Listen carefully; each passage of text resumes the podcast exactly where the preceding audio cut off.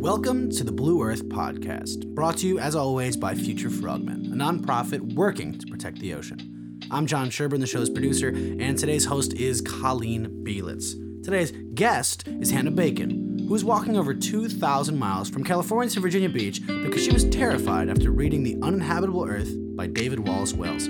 After evaluating her own carbon footprint, Hannah is on a mission to raise awareness about climate change and to support the Sunrise Movement for immediate climate action. Let's get into it. Hello, everyone. You are listening to the Blue Earth Podcast, which is a part of Future Frogmen, a nonprofit fostering future leaders to protect the ocean. I'm your host, Dr. Colleen Bielitz. Today on our show, we have Hannah Bacon, who is walking across the United States because she believes in a sustainable future and is trying to bring attention to our climate emergency. Welcome to the show, Hannah. Thank you so much, Dr. Bielitz. I'm so glad to be here. Can I ask, where are you right now? yeah, I am in Friona, Texas, and I am inside a motel. So that's um, a big change, an exciting change for me. well, that that's that's wonderful. I'm glad that you're safe right now and have shelter. Um, I always like to start the show by having our guests talk a little bit about their start. Like, I want to learn a little bit about who you are and where you're from, and where you've gone to school. Can you tell us a little bit about that? Yeah, of course. I grew up mostly in New Milford, Connecticut, and uh, that's where I went to elementary and high school. And then I went to the University of Connecticut. I studied Spanish and human rights there. And after I graduated from UConn, I went out to California. I taught English as a second language there for a year at a middle school. And then after that, I started teaching at the Santa Cruz County Outdoor Science School, which is a wonderful school, um, outdoor school, where we would hike with fifth and sixth graders through the redwoods and teach environmental science. So I grew up hiking and camping, and my parents love being outside, but working at the outdoor school is really where I got my background, um, professional background in environmental work. Um, so after that, I was there for a few years. I came back to the East Coast, and the job that I had right before doing this was working with New York City schools to help them become zero waste. So, teaching composting and recycling practices in different schools throughout New York City. Well, that's uh, that is an amazing body of work that you've done because you've only been out of school for a couple of years. So you really yeah. kind of got into things. yeah. I, I read that you were laid off from your job due to COVID. Can you tell us a little bit about that? Yeah, so that was in New York. Um, I had just moved to New York City. Well, I was living in Brooklyn, but had just moved there in October 2019. Um, and I started working for Grow NYC, which is a wonderful nonprofit in New York City that um, they do the farmers markets across the city and a lot of different environmental programs. And the program I was working with was Zero Waste Schools.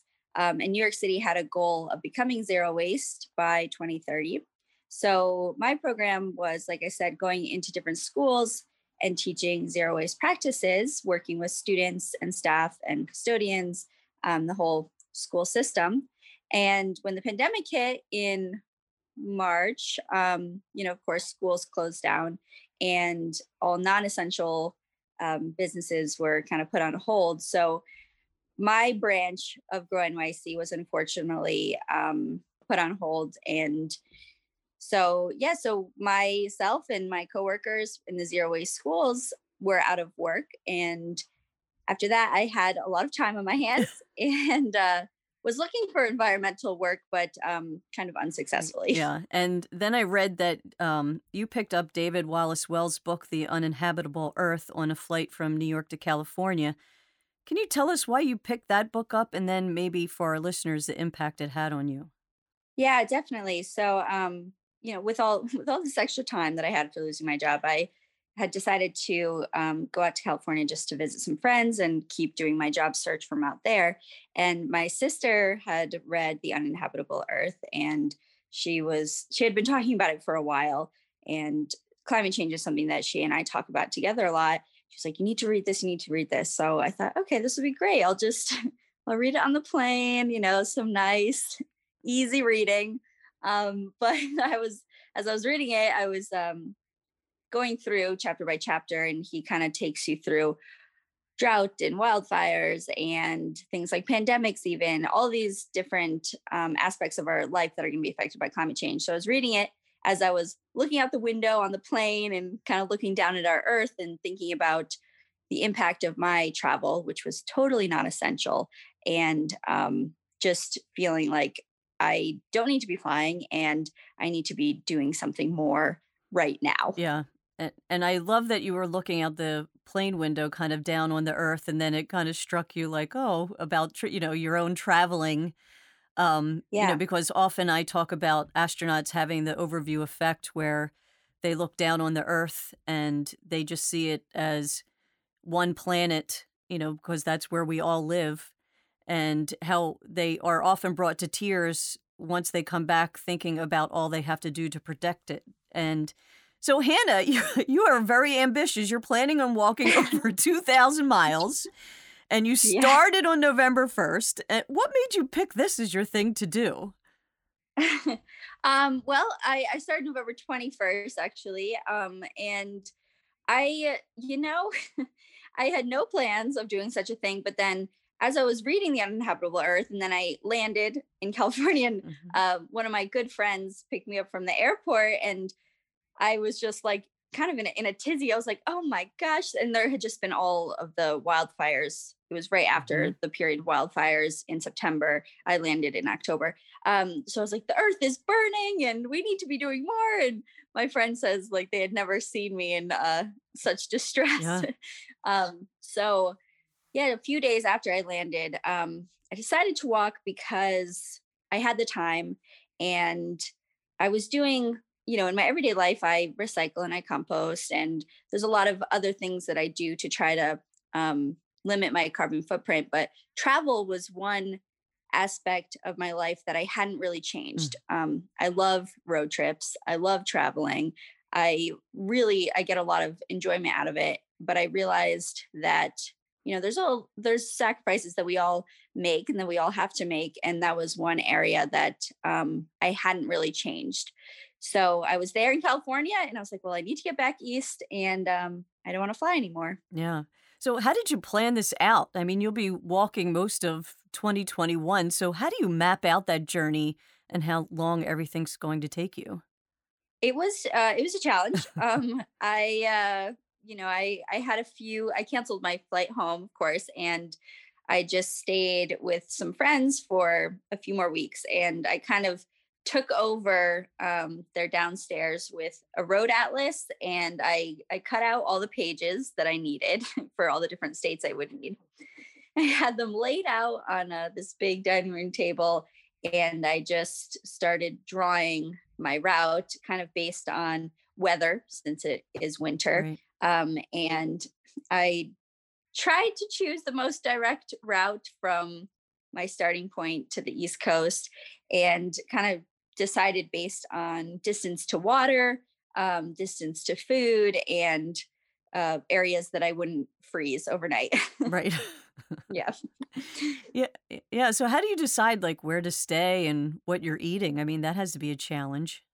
Yeah. Well, when I was planning it, I, you know, so it's it is so hard to plan such a big trip without without a defined trail, you know. Right. Um so it was a lot of just like having faith that I would believing in the universe that uh, I would I would find something, but um I would make sure that there would be a gas station or um some sort of little store within a day or two's walk. So when I looked at the whole big trip from the beginning, if there was a stretch of, you know, 70 miles where it looked like there was nothing, um, I might reroute around that or um, do some research what was a day before that. You know, if there was a supermarket or something right before that 70 mile stretch, could I carry enough water for those two or three days? Could I carry enough food? Um, so a lot of zooming out and looking at the big picture, but then zooming into specific towns and seeing what they had. And uh, I know why you were in California now, but uh, why did you decide to head to Virginia Beach? Um, just because for my route, it made sense. It was kind of a straight shot from coast to coast, and it's close enough to uh, my family in Connecticut that once I get there, um, I'm sure they'll want to come down and meet me, but then I can decide if I want to jump in the car with them and drive back up to Connecticut or if I want to walk from there. So it was close enough to home, um, but would get me to the ocean. Yeah. Now you're talking about your parents. I mean, is your family worried about you? Um, yeah, they are. Yeah. they are. But um they're also incredibly supportive and from from when I first told them, um, it was I think a mix of nervousness, but they're very proud and they they help me a lot from afar. So sometimes I'll call my parents and say, "Hey, I don't have great service. I don't know if there's a place to stay up ahead," and they'll do some research from home for me and see what they can find, and then um, send me some details. So they really like being involved, and that makes me feel good just knowing that I have a support team from afar. And I think it makes them feel comfortable just being a little bit more involved in in the daily process. Yeah, no, I agree. Um, I have to say you're not my child, but I'm very proud of you as well. Uh, you know, um, uh, but I was reading, and you know, I was, uh, you know, I, I, you know, I was thinking about you and where you were going to be this morning. So I'm, like I said, I was happy that you had shelter. And the amazing thing is that you're donating funds that you raise to the Sunrise Movement, um, which is a youth led organization that's holding leaders accountable and making strides for climate action. And for our listeners, your Go- GoFundMe page is Miles for Climate. Why did you pick that particular organization uh, with all the different nonprofits that are out there? Yeah, I chose Sunrise Movement because I've been following along with their work for a few years now. And um, when I was deciding, I really wanted to pick something that was youth led. That's really important to me. Um, and so they're youth led, they're a national organization, and they have over 400 local hubs around the country. So it felt like a way to give back to the country as a whole, but then also to the communities I'll be walking through, um, since I do have locations multiple in every most states. So the fact that they're national and local, uh, that they're youth led, and that their focus is on the Green New Deal and um, prioritizing renewable energy and creating jobs in the process. Um, that's something that I'm incredibly passionate about. Um, and they also really prioritize making sure that all different voices are represented in the conversation. So um, they're a really great organization, and I wanted to support them and work towards a Green New Deal. Yeah, and that's wonderful. And I agree that it's a youth led organization you know, just makes it that much more uh, impactful, right? Because it's the future of, you know, it's their future that they're worried about, that you're worried about, that we're all worried about, you know, this next generation. And I, I read that part of your journey included the Mojave Desert and that several people told you that it was too dangerous to cross the Mojave alone. and they advised yeah. you to skip that 100 mile stretch and take a ride. But instead, you reached out to the local environmental community and an experienced desert hiker agreed to join you and you both made it across in five days. Yeah. five days can you talk a little bit about that? Yeah um that was it, it was a great experience and that was the only time that i you know i've had people join me for like a half a day or something just that passed me walking by but that was the only time i really had company for this whole trip and it was wonderful. So um, the person that joined me is travis puglisi and he owns um, a hiking and expedition business called wandering mojave hiking services in the joshua tree area. So i kind of randomly was put in touch with him and i called him on a saturday and asked him if he would want to join. The next probably an hour later he said yes and then the next morning at 6 a.m we met and we were off. So wow um, I was just so incredibly grateful to have him along because he knew everything that there was to know about the desert and I didn't have really any desert experience. So it was it was incredible. He told me all about the wildlife and um, plants and just kind of tricks for reading the land and it really set me up because then after the Mojave, I continued to be in the desert throughout Arizona and New Mexico. So it really set me up for success going going forward. So um, yeah, I, am incredibly lucky to have met Travis and have him along. So um, it was a hard, it was a hard five days, I think, Mm. just because it's dry and it's hot. And we were carrying each about two gallons at the beginning. And we had somebody meet us halfway with water because we only could carry about two days of water on us. So somebody else um, named John Loretic that we found through this whole kind of calling of environmental organizations. He works with Friends of Joshua Tree. Um, he agreed to come meet us halfway and replenish our water. Um, but still, most of the time, our packs were the heaviest that they could possibly be. And um, you're just kind of out there with no services. It's about 100 miles before you reach any sign of humanity. So um, it was a challenge, but I'm so incredibly grateful that Travis was willing to do it with me. I'm I'm grateful as well that you had a companion, you know, and like you said, somebody that kind of taught you those little tricks and things that you need to know when making such a journey. And you know, people need to keep in mind that you've done all of this while also carrying your camping gear, your food, your water. Uh, I mean, I, I know you've faced many different setbacks, which people never really anticipate when they think, oh, I'm going to, you know, head out. Maybe you could talk about a couple of these, you know, some of the things that you've faced.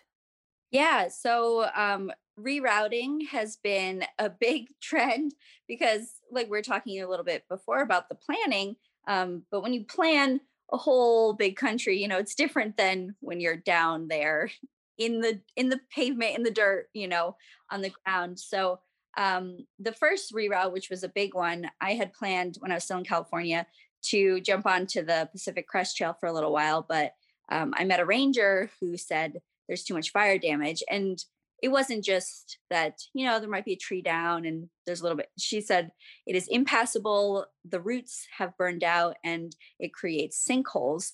So I was like, okay, well, I definitely, you know, that's that would be unsafe. Um, so beyond just being sad to hear that there'd been so much damage, um, I had to reroute about 30 miles. So that was kind of the first big hurdle. Um, and since then, I've had a lot of different rerouting. Sometimes my maps want to take me on roads that are private and um, like ranch roads that, you know, you never know if, if it's going to be a friendly rancher or somebody who doesn't want you on their property. And yeah, that was the first big one. Um, I've had a lot of blisters, which at the beginning were really hard. Um, by the end of the day, you know, I'm just kind of, I, not literally crawling, but moving so slowly that uh, might as well be crawling and probably would have been in less pain if I had been. Um, but from I've switched out my shoes a few times and the feet are getting better. So that's looking, that's on the up. Um, but you know, your body just gets tired after doing 25 miles a day consistently and di- kind of just different ailments. My shoulder will hurt one day and, you know, my legs and so on. Um, and I think the biggest hurdle of all has been the dog bite. I um got bit by a dog in Arizona and yeah, it was uh I didn't have any of my stuff with me. I had put it down and set up camp at a campground nearby and just walked down the street to go to a little market and on my way back a dog ran out and bit me. So I didn't have any way to kind of like fend it off. I didn't even have my hiking poles. So um then I had to get in touch with the sheriff and they couldn't confirm the vaccine history. So um, I had to get myself to a hospital um, and then get rabies shots. And from there, then there were four other rabies shots, a series of four shots. So I had to make sure that I was close by a hospital on specific days. You had to get them on day three after the bite, then day seven, then day 14, and so on. So um, that was really challenging just to with all my planning and the rerouting and everything to make sure I was near a hospital to be able to get the shots. Oh, and, and were they painful those shots?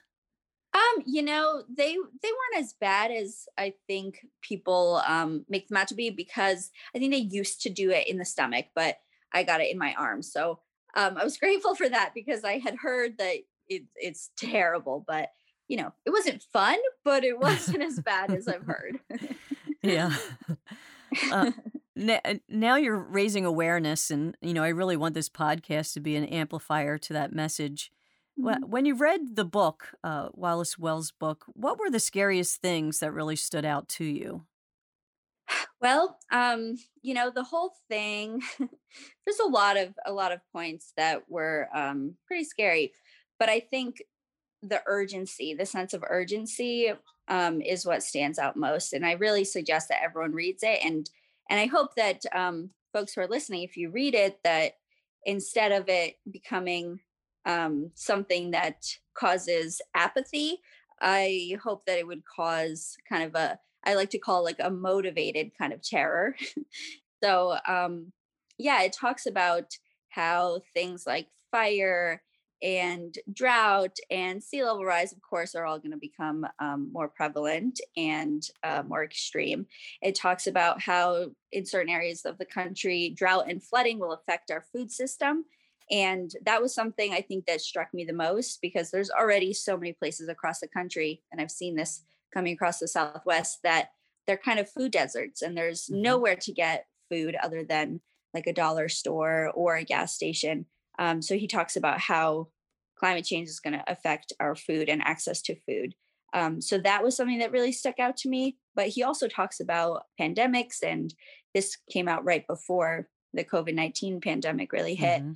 So um, that's a really interesting read too about how climate change is going to affect pandemics in the future. So um, I wouldn't say that there's really one thing that was terrifying as yeah, know, the whole book, the whole book, and uh, the sense of urgency. Yeah. Really, yes, I agree.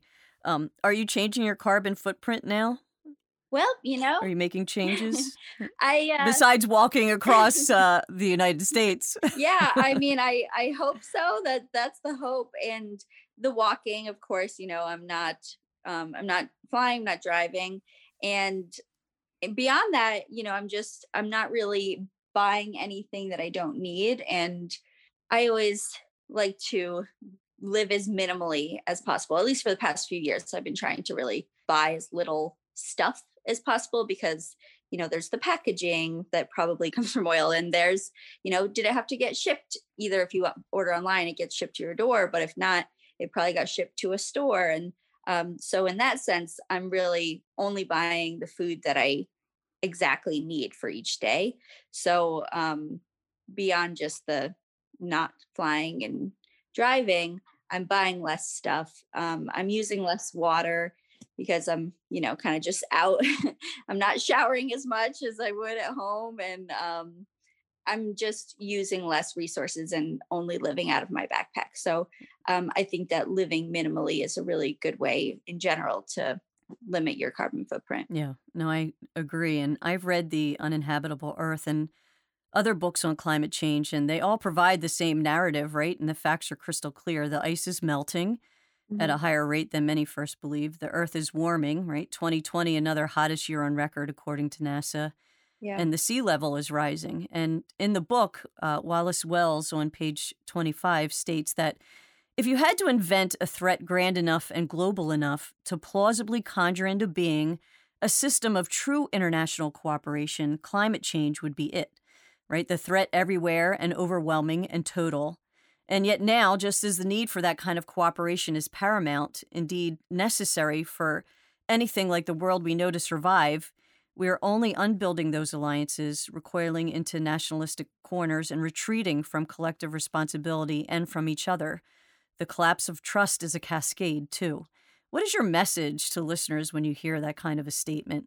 Yeah, um, I think my message would just be to remember that we all can make a difference and climate change is something that is it should be a unifying issue. I think a lot of times at least in this country and you know countries across the world it becomes very politicized but it shouldn't be divisive. It's our home. We all live here and we all will benefit from clean air clean water um, preparing for the effects of climate change. It's something that we're all going to benefit from.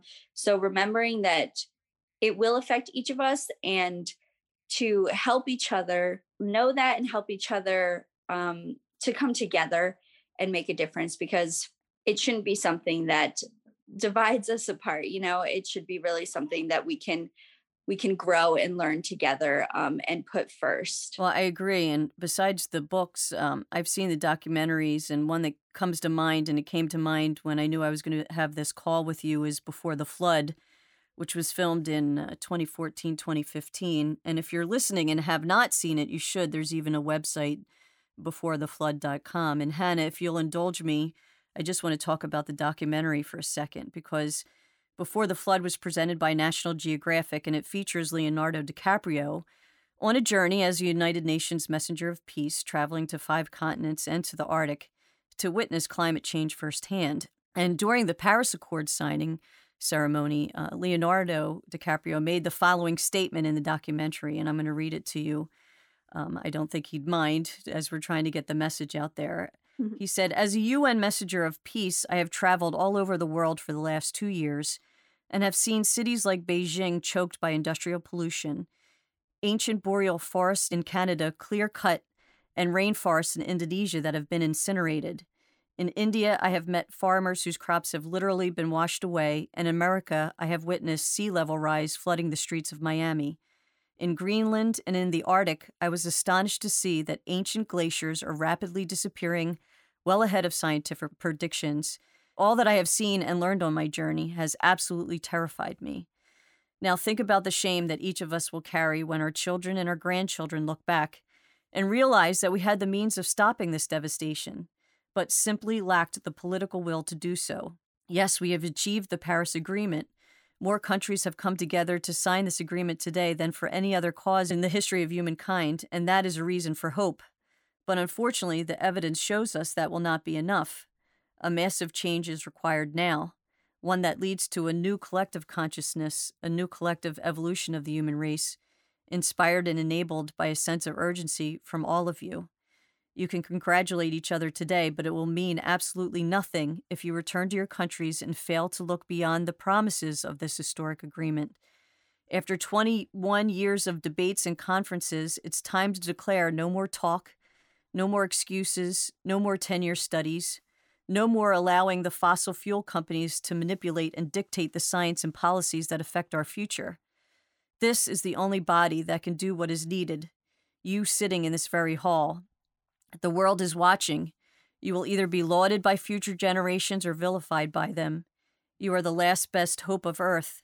We ask you to protect it, or we and all living things we cherish, our history, and you know, Hannah, and I hate to get upset, but man, it just saddens me when I read this because that was over five years ago. And when I read Wallace Wells' book on page 44, he mentions the Paris Agreement. Mm-hmm. And that of uh, the 195 signatories, of which only the following are considered even in range of their Paris uh, targets, and that's Morocco, Gambia, Bhutan, Costa Rica, Ethiopia, India, and the Philippines. Mm. So that's only seven out of 195.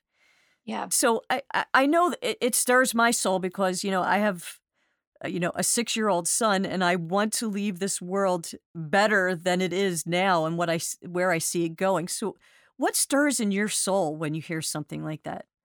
Yeah. Well, thank you so much for reading that. And um, it's, it really, it hits me hard also. And I think that, the sentiment of we anyone who's an adult right now you know and and a lot of youth we have all the information we have all of the science to do something about it and i think that that was for me wanting to do this walk and being passionate about climate change was something um, that i i don't want to be part of part of this problem that passes on an unsustainable earth. There's so many folks um, my age who believe that they inherited an uninhabitable earth and you know and that was the problem of the generation older than them. But like you said having a 6 year old and i have two nieces that are under the age of 5 we are now unless we act right this moment and drastically we will be doing the same thing of just passing on an earth that is becoming more and more uninhabitable. So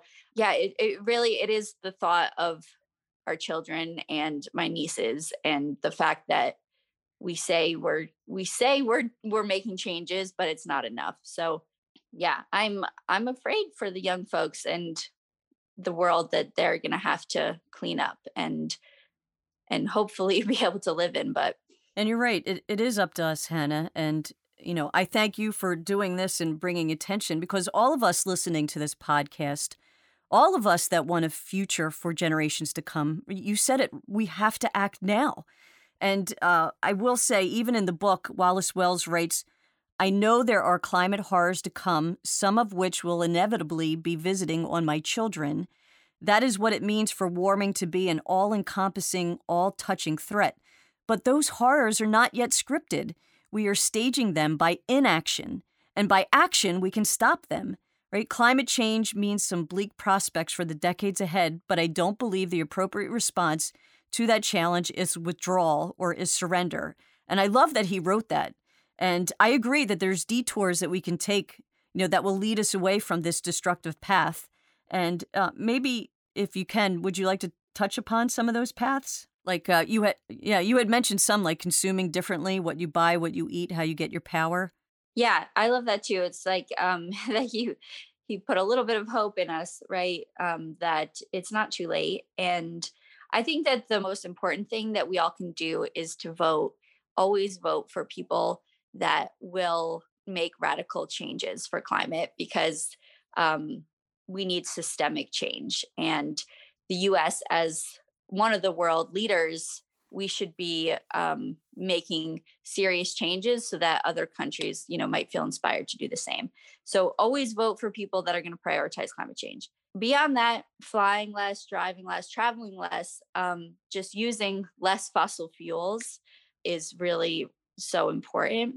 If you can, you know, of course, if you have to drive to work, there's no getting around that. But if you can, bike or use public transportation or um, carpool if you feel safe considering pandemic.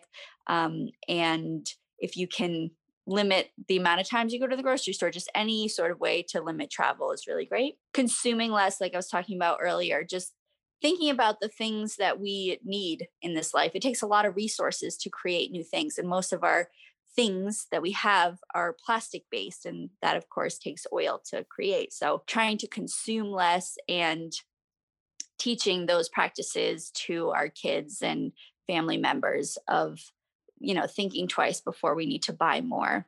Um, it's also really great to eat less meat. If you mm-hmm. are a meat eater um, just start by trying to cut down a couple days a week you know one or two days a week if you eat meat every day and then from there see if you can go beyond that um, because meat the meat industry is uh, can be really damaging um, when yeah. not done sustainably so i think that those are those are big action steps that uh, everyone can work towards. Yeah, no, I, I definitely agree. And the meat, especially the beef uh, that people consume, uh, is really damaging yeah. Uh, because of the methane gases. And I don't think people really understand that. So you're right that just to consume differently what you buy, what you eat, how you get your power. And you're right, vote for leaders who will fight for climate change.